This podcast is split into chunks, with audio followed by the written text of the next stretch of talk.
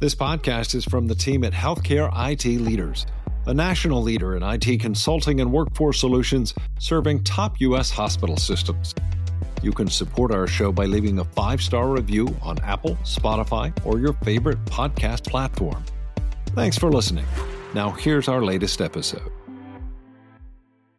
But we also look at that as a huge opportunity to create more access points, to think about growth, to think about again, we're never going to have enough primary care providers, at least in my community and employed at Memorial. We're very specialist driven. So if I can create a mechanism by which we can see more patients and we can take care of our community in a more effective manner, again, in a manner that they really want to be seen, then I think that's a win for everybody.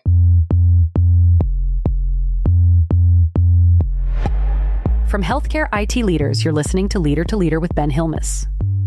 On today's episode, our guest is Jeff Sturman, Senior Vice President and Chief Digital Officer at Memorial Healthcare System.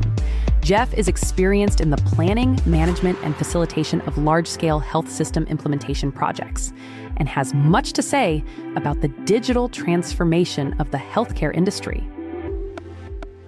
Let's start easy and then we'll kind of get to more complex as the dialogue goes along. But I'd love to know a little bit more about your responsibilities. And specifically, we've seen this evolution of the CIO to the chief digital officer. Can you help me understand? So, you're the chief digital officer for a really large, complex, county owned health system. What does that mean? How's that differ from a CIO? What are your responsibilities? Just let's start there. Yeah, you know, it's an interesting conversation, and we, I've had this conversation with so many over the last few years. I think we're all trying to grapple as an industry is to figure out what the right title is for people like me. And we've evolved from no jabbing there because I'm sure you have a good title for me, probably similar to what my wife calls me, but don't go there. So, Chief Information Officer, Chief Digital Officer, Chief Digital Information Officer. We got innovation in, in the mix here. It's kind of, it runs the gamut. And I think it just depends on the organization. I think it depends on maybe a little bit of evolution, a little bit of culture, and a little bit of thinking maybe differently about the roots of where information technology started with. For us, the journey started about three and a half years ago, and we changed the title of Chief Digital Officer for a couple of reasons. One, we elevated the position here at Memorial to report right to our chief executive officer. And we thought the title required a little bit more modernization, if you will, and a little bit more focus on innovation and thinking about how you use digital tools to really influence patient care and influence our business at a much more strategic level. The kind of maybe not fair, but the CIO title here at Memorial was historically labeled as a technologist. Through and through, I am a healthcare guy first and a technology guy second, and I have a passion for digital and how we leverage those tools to make healthcare a little bit easier to digest. So that was largely the impetus to make the change in title. The other thing that comes with a chief digital officer role here, and again, I think everyone defines this differently, is my span of control is a little bit larger than just IT. So I have some operational strategy responsibilities for the healthcare system that really put me outside of the technology domain.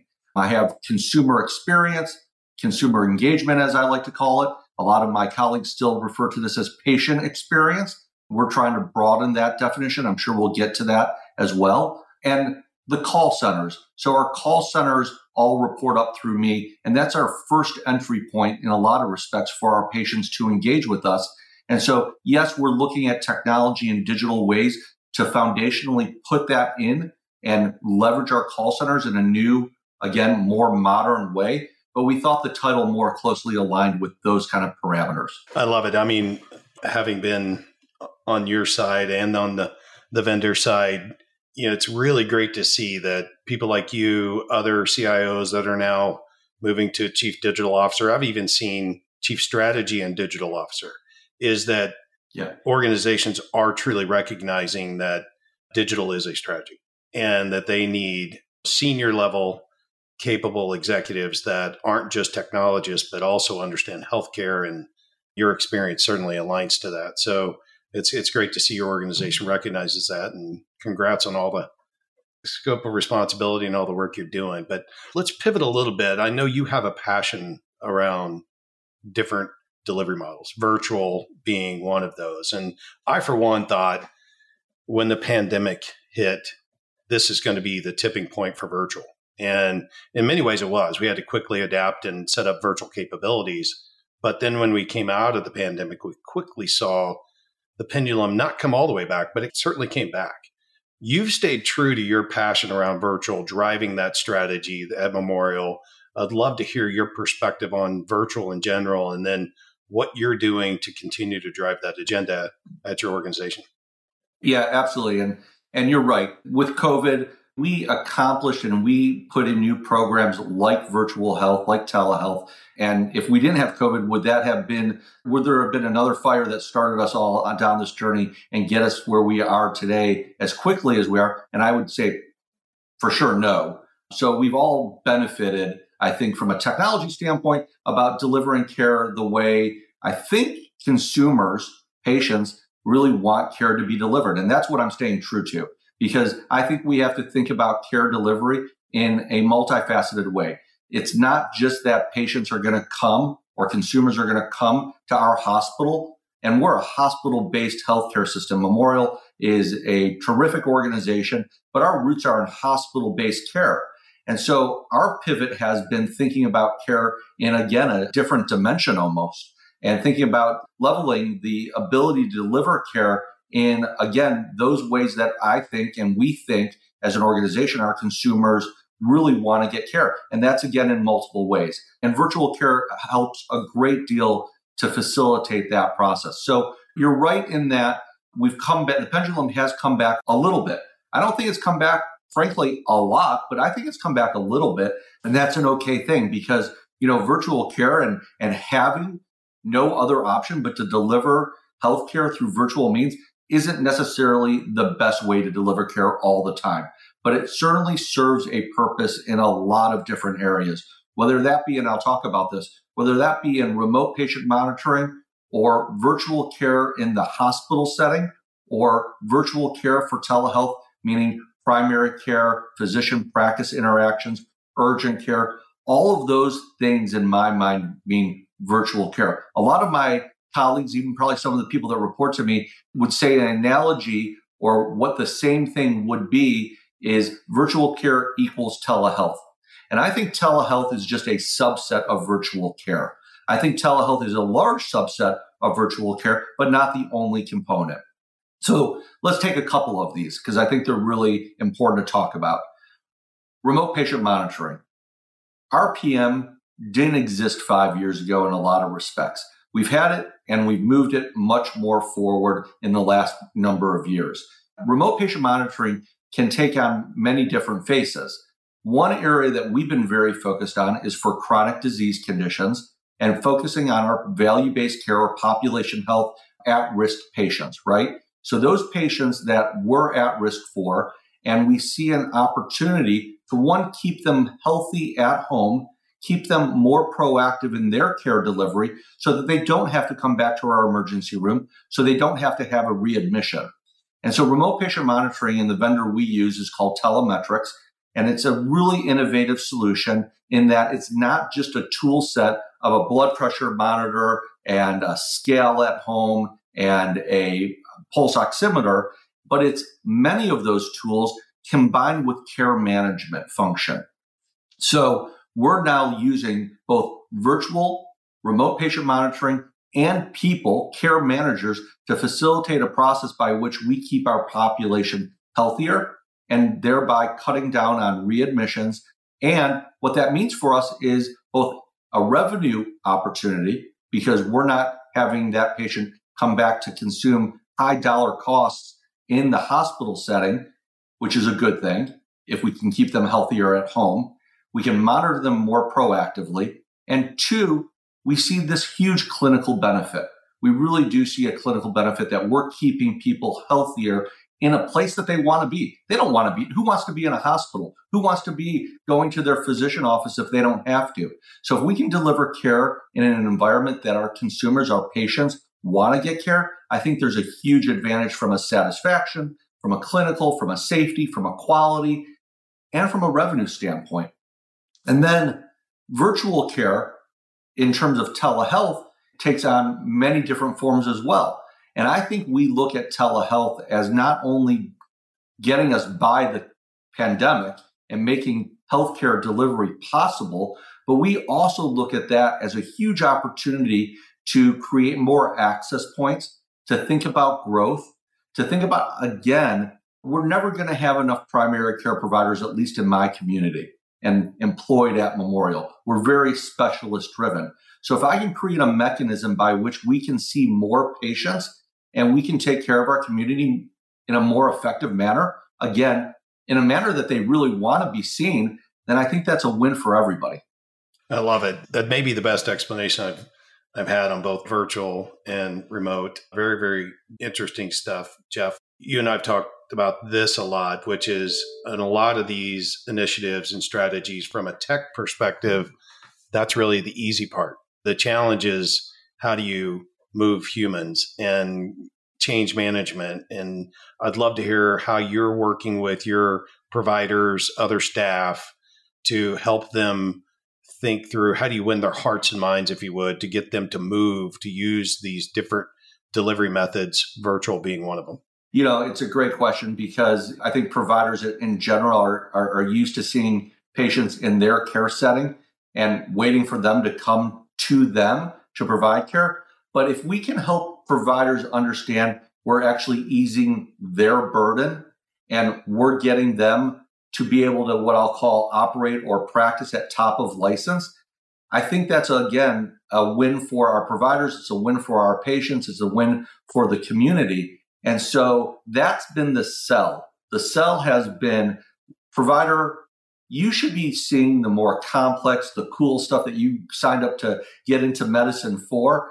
And let us handle some of the stuff that's either repeatable or easy and things that you don't need a patient actually coming to your office to see you for a routine issue whether that be like my son i'll give you an example. My son is a freshman at university of florida which i'm very proud of him for and he's doing great. And he had a sore throat last week and he went to urgent care and the urgent care in gainesville florida said hey it's an eight hour wait. Come back at your time. The problem with that was that eight hour wait was a time when they were closed. So he had to wait till the next day so I said, Spencer, get on a virtual call with Memorial Doc Now, which is our virtual health platform enabled through a really, again, innovative solution called KeyCare.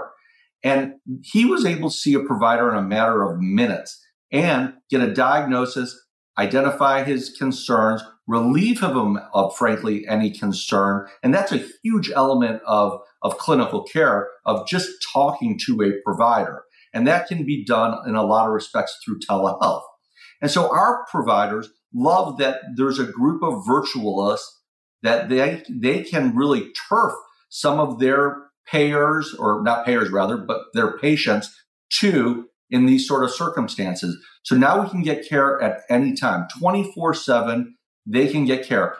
And this KeyCare program that we have is fully integrated into our EHR. It's an epic solution. So now I have continuity of care. So my son, who's up in Gainesville, his record is actually in my Memorial Healthcare System Epic record, and his primary care provider can have follow up, or if need be, he can actually even be referred to a specialist for again more specific need. And the sell is let our providers manage what they can possibly manage and lift a greater level of population to create more access to all of us because we live in a very busy, saturated area. If you look at my first point appointment available or my third best appointment available for many of my providers, it's way too far out.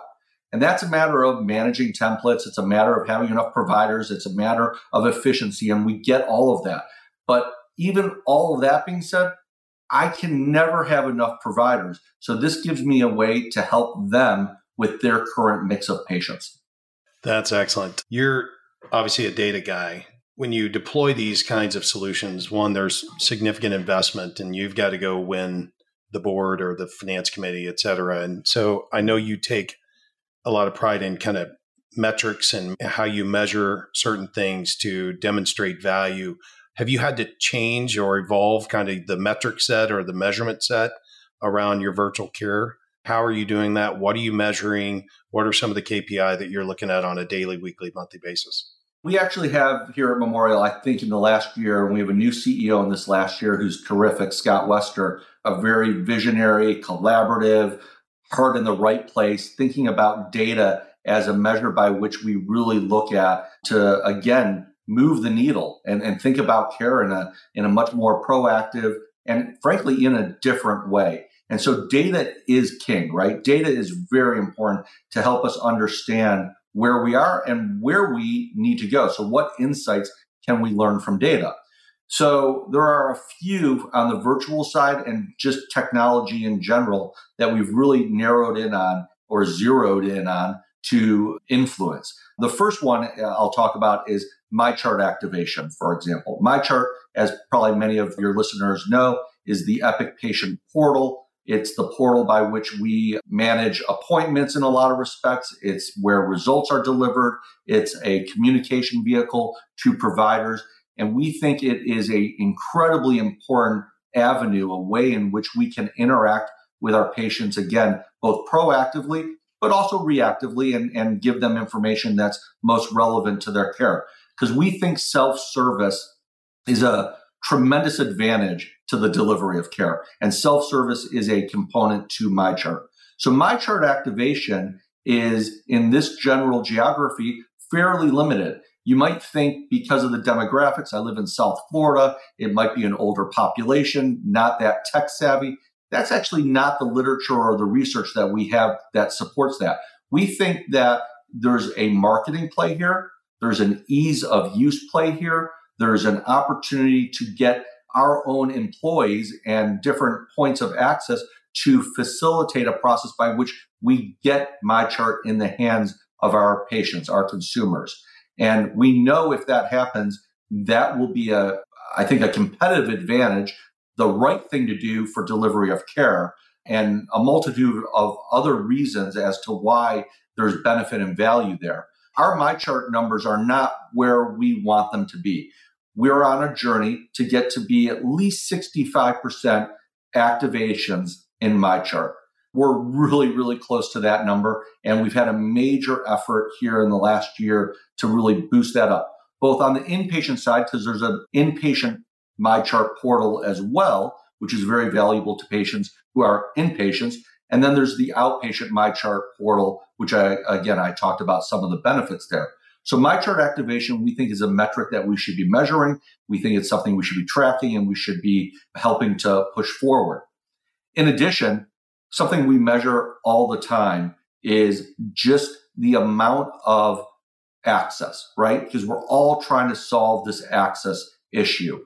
And as I talked about a moment ago, you can never have enough providers.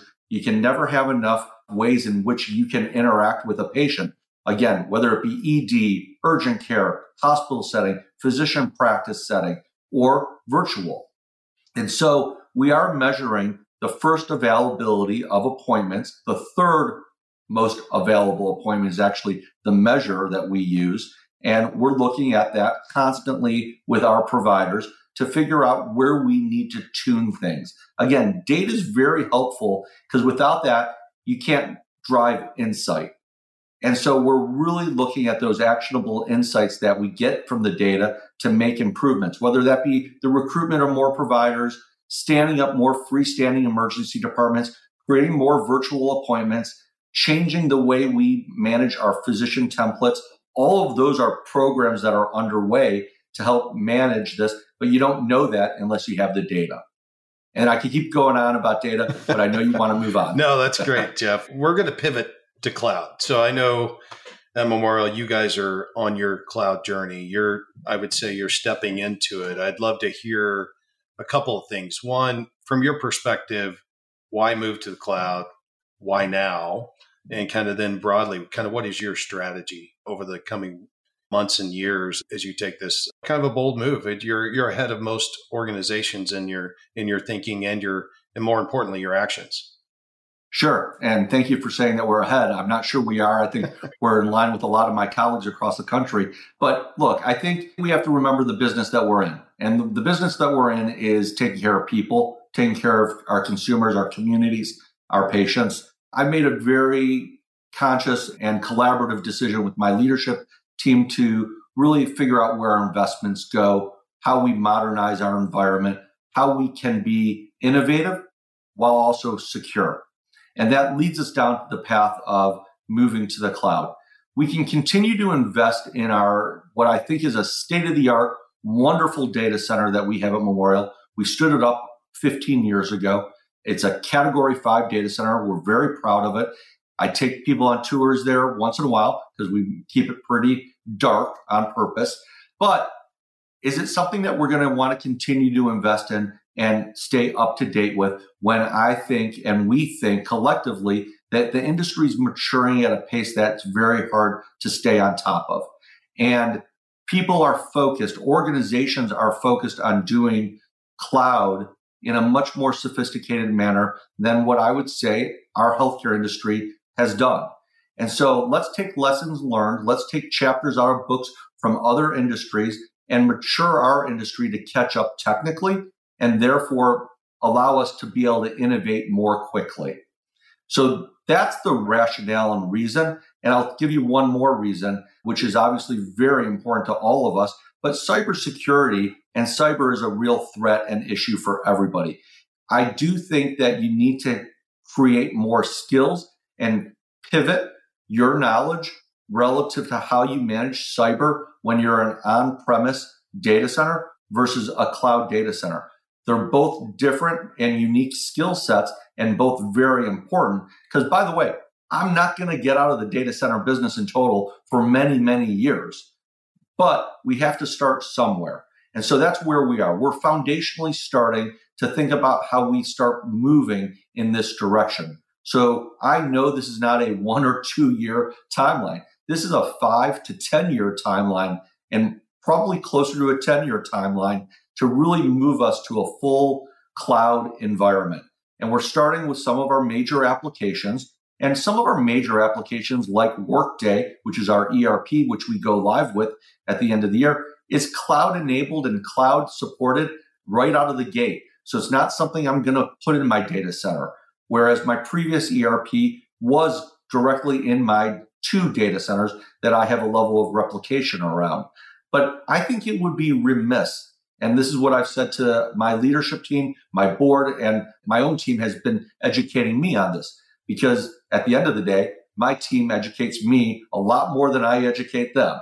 And so they've educated me to think about how we do modernize our capabilities, how we do think about security, how we do think about being innovative. And we know the cycles by which we can work at a pace of what I like to work at is going to be much quicker in a cloud enabled environment. I think you're spot on. I mean, I think it's all about agility, security, innovation, modernization. Those seem to be the driving forces around the why.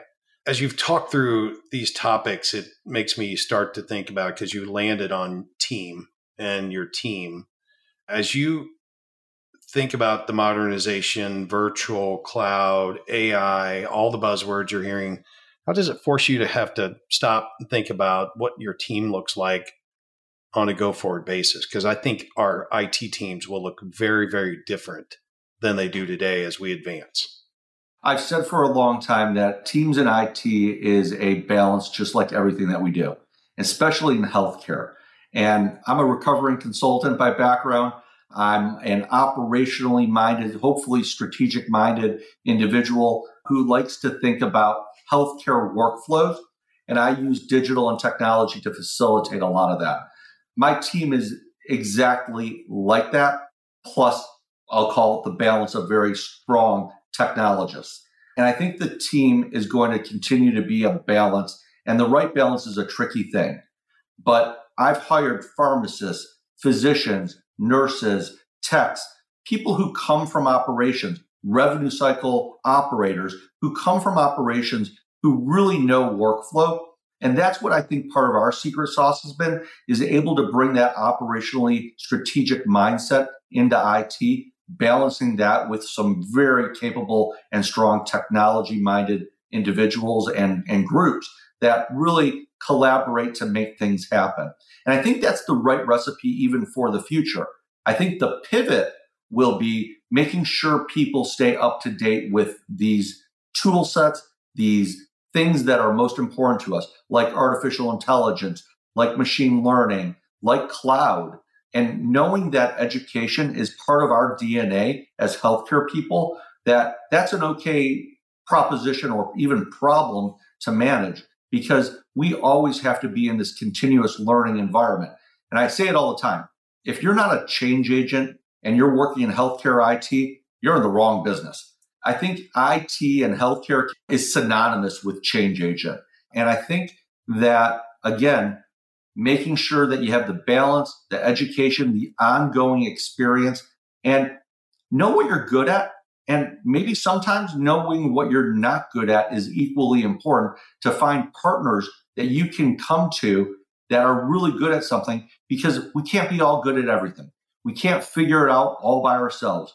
I'm a huge believer in relationships. And, you know, Ben, you and I, we're, we're brothers, man, and we go way back. These relationships are so important where we can leverage the knowledge of each other and help each other be successful. But I, I think that's truly important for us as an industry.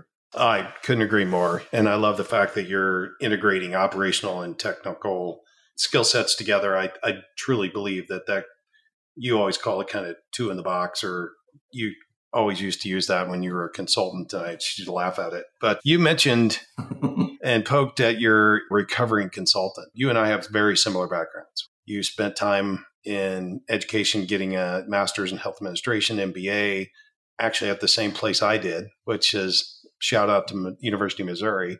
Um, but you know, then right? you're yeah, absolutely. And then your career kind of went consulting provider back to consulting kind of entrepreneurial in that second tranche and now back to the provider side. I'd love to just hear your perspective because on every one of these segments we're going to talk about leadership and how those experiences helped shape jeff mm-hmm. sturman the leader that he is today and what insights would you give others into those experiences and how it helped you?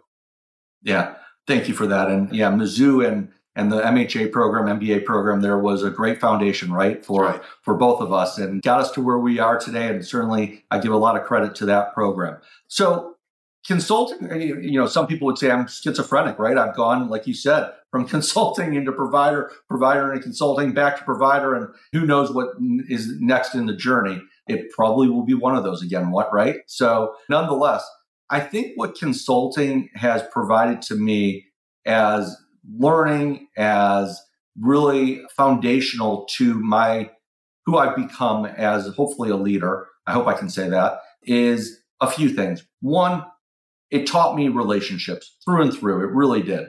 It taught me that, again, we can't all do this alone, that we have to leverage relationships, that we have to learn from people who've been here, done it, we have to know that we don't always have to have the answer, but we can figure out if we're smart enough how to get to an answer, whether that be reading or talking or trying.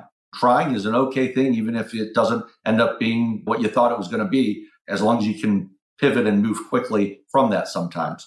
I think also consulting taught me project management. Mm-hmm. And with project management, that has become much more of an art than a science. And I think maybe this is a little bit of what I would like to say strong facilitation as opposed to project management. Because so much of what I feel like I do and, and my team does is actually facilitate with such diverse populations, both internally, externally, even patients and family members to figure out how we make things happen. And at the end of the day, that's what it's all about. It's about making things happen and being action oriented. And so I would tell you that getting things done is my passion. I love getting things done. I'm not one of those guys that likes to roll over people and just get it done without creating a level of collaborations because relationships mean everything to me. However, I do think if we're not getting things done and we're staying stagnant, then we got to think about what our future is going to look like. And it's probably not a future that I'd want to be part of. I like getting things, making things happen. And I think as a consultant by background, I got paid to get things done. I had to measure my hours. In fact, I was talking to my team, my leadership team in IT today about how we're really looking at productivity and production and getting things done. And part of that DNA of who I am is about how we make that happen. And so that's been immensely important to me to always think about new, to think about change, to think about how we're going to improve upon what we're doing. Maybe that came to me as a consultant, and maybe that's just who I am. That's great, Jeff. I'm a big believer that having multiple experiences, different companies, or even different experiences within bigger companies is a nice little balance and helps build your character, your leadership style, your skill set, your experience. But I couldn't agree more with just the focus on accomplishing a task, getting things done, and expecting and measuring and all of those things of your teams. Uh, really, really important. You're probably one of the more connected, networked guys that I know. I know for a fact you could be at a conference every week if you wanted to. I think in, in healthcare and especially in technology, there are so many organizations that we can be part of, participate in, etc. Talk to me about the groups or organizations, I know HIMSS, Chime, others that you align to. Where do you get the most value and where do you and so therefore where do you spend your time?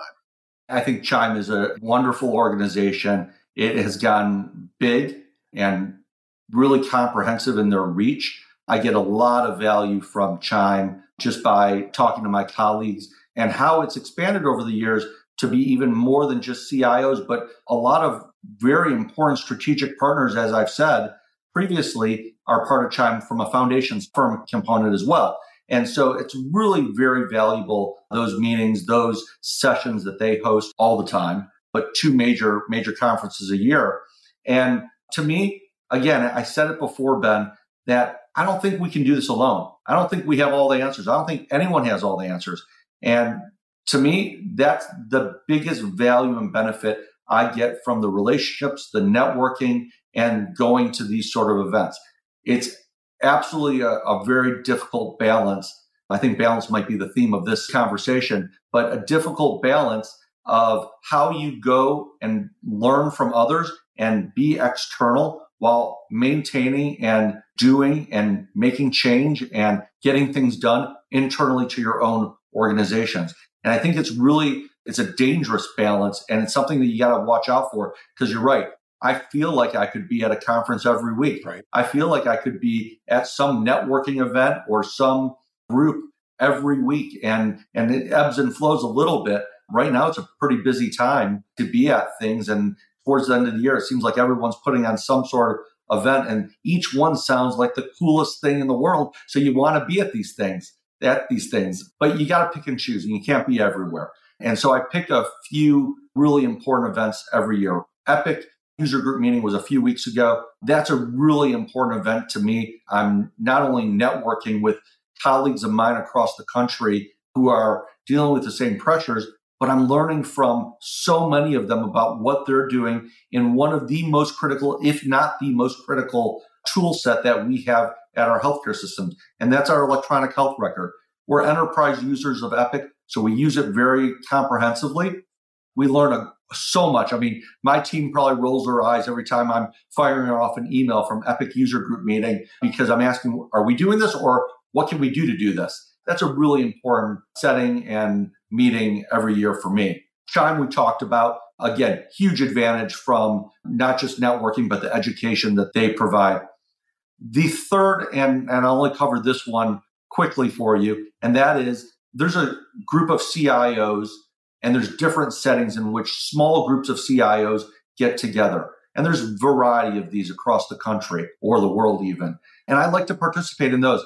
Because when I get in a room of 12 to 15 or 20 CIOs that are really feeling the same pressures and pain and trying to figure out how to, again, move the needle like I am at Memorial, then you can have really personal, professional, meaningful dialogue. And so I find a lot of value in those sort of settings because it's so important to spend a little bit of time talking about stories, learn from others, and sharing. And that's what it's all about to ultimately influence our populations. That's great. I, so, I mean, you're large, important strategic vendors, industry iconic, large scale events like Chime, but then ultimately in the room with peers and other leaders talking about how do we get stuff done? Where are you doing it? What are you doing? Absolutely. How are you doing? I love it. So that's a nice balance of networks. Jeff, we're going to move into the lightning round. So hope you're ready. Just quick answers, things that just kind of come top of head. So if you had to describe your leadership style in like two or three words, what would you say? By no surprise, hopefully you'll hear this as also one of our themes of today action, collaborative, and care. That's awesome.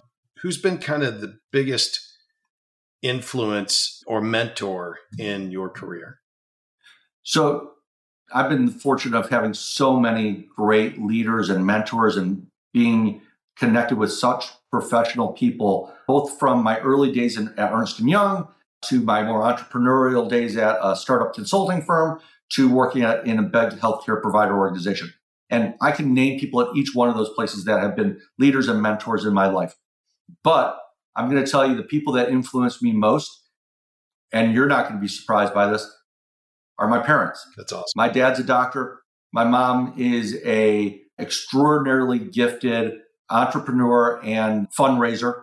I've learned a lot with the balance of both healthcare from my dad and that fundraising and very community focused mindset that my mom brings to me. I love that. I would ask you who your heroes are, but I think I already know the answer to that question. I think you had just answered it. Well, you're right. It is my family. I'll be more general than even my parents there. My family is my hero. My family means everything to me. My kids, my wife are through and through my heroes. They are everything to me, my parents. But the one person I'll highlight in the family, unfortunately, no longer around. Hmm. My grandfather was my hero through and through. He was this relationship guy. He was this, you know, I thought wonderful, charismatic, handsome guy who was in business, who worked his butt off trying to get to a place that created success for the family. He did it in spades, and he and I were very, very close. Well, I'm glad I didn't skip that. That's awesome. Not sure I knew that. I know you well, but I did not know that one. So that that's great. So I know the answer to this one, but when you're not working and you're not doing family stuff, et cetera, what's something you like do to to kind of blow off steam or just to get away from it all? Two things, but I, you mentioned family, so that's obviously on the list. Being with my family is really important to me. But playing tennis, yeah. I play a lot of tennis. I travel a lot, both personally and professionally, but I love the person. The reason I, I work is to travel, see the world. And we've been very, very fortunate to see a lot together, my wife and I. That's awesome. Go back, last question here. Go back to Jeff Sturman at the University of Missouri in graduate school and walk in that room. He's sitting there in a class or mm-hmm. something. You had the opportunity to talk to him about, give him some advice, et cetera. What would you tell him? Stay true to yourself. No one knows you better than yourself. Do what you love. I know that sounds like a cliche and everyone says it, but you got to do what you love because if you do what you love, you're going to always be happier than doing something you don't love. Doing something you don't love isn't sustainable. Doing something you love is sustainable and know yourself. Be yourself. Do and be yourself because you know what? No one's going to be your champion like you can be for yourself. I love it. That is that's an excellent answer and it's a great way to wrap up. Jeff, I just want to thank you. This has been really good, insightful for me and highly confident people are going to love this one. This is going to be a, a highlight of the year. So I really appreciate your time. Love what you're doing for your organization. I love what you're doing it really for all the right reasons. You and I've had a lot of these conversations over the past several months, and it's really as a passion of yours about how do you serve the community. And I love that you live in that community. We all know healthcare at some point becomes very personal. I think those of us that are in it, it's personal every day. So really, really do appreciate you, what you're doing, and certainly appreciate you being on the program. Ben, a lot of fun, man. Love doing this with you. Thank you. I really enjoyed talking to Jeff today. He has a great deal of wisdom to share about the evolution of healthcare technology in a post COVID 19 world. Here are my top takeaways from our conversation. One, COVID 19 has accelerated the adoption of technology in healthcare delivery and virtual care, including telehealth, and all of those services are certainly here to stay. Two, remote patient monitoring has become a game changer in care delivery, particularly for chronic disease conditions and at risk patients. Three, embracing cloud technology and innovation is crucial to the future of healthcare. Four, collaboration, relationships, and continuous learning are essential to be successful in the healthcare industry. And five, the role of a healthcare technology executive is evolving, and titles like Chief Digital Officer are gaining in prominence. So, what did you think? What were your big takeaways from this episode? I'd love to hear from you on our social media channels or drop me an email from our website at healthcareitleaders.com. Until next time, I'm Ben Hilmes. Thanks for joining us for Leader to Leader. To learn more about how to fuel your own personal leadership journey through the healthcare industry, visit healthcareitleaders.com. Don't forget to subscribe so you don't miss any insights, and we'll see you on the next episode.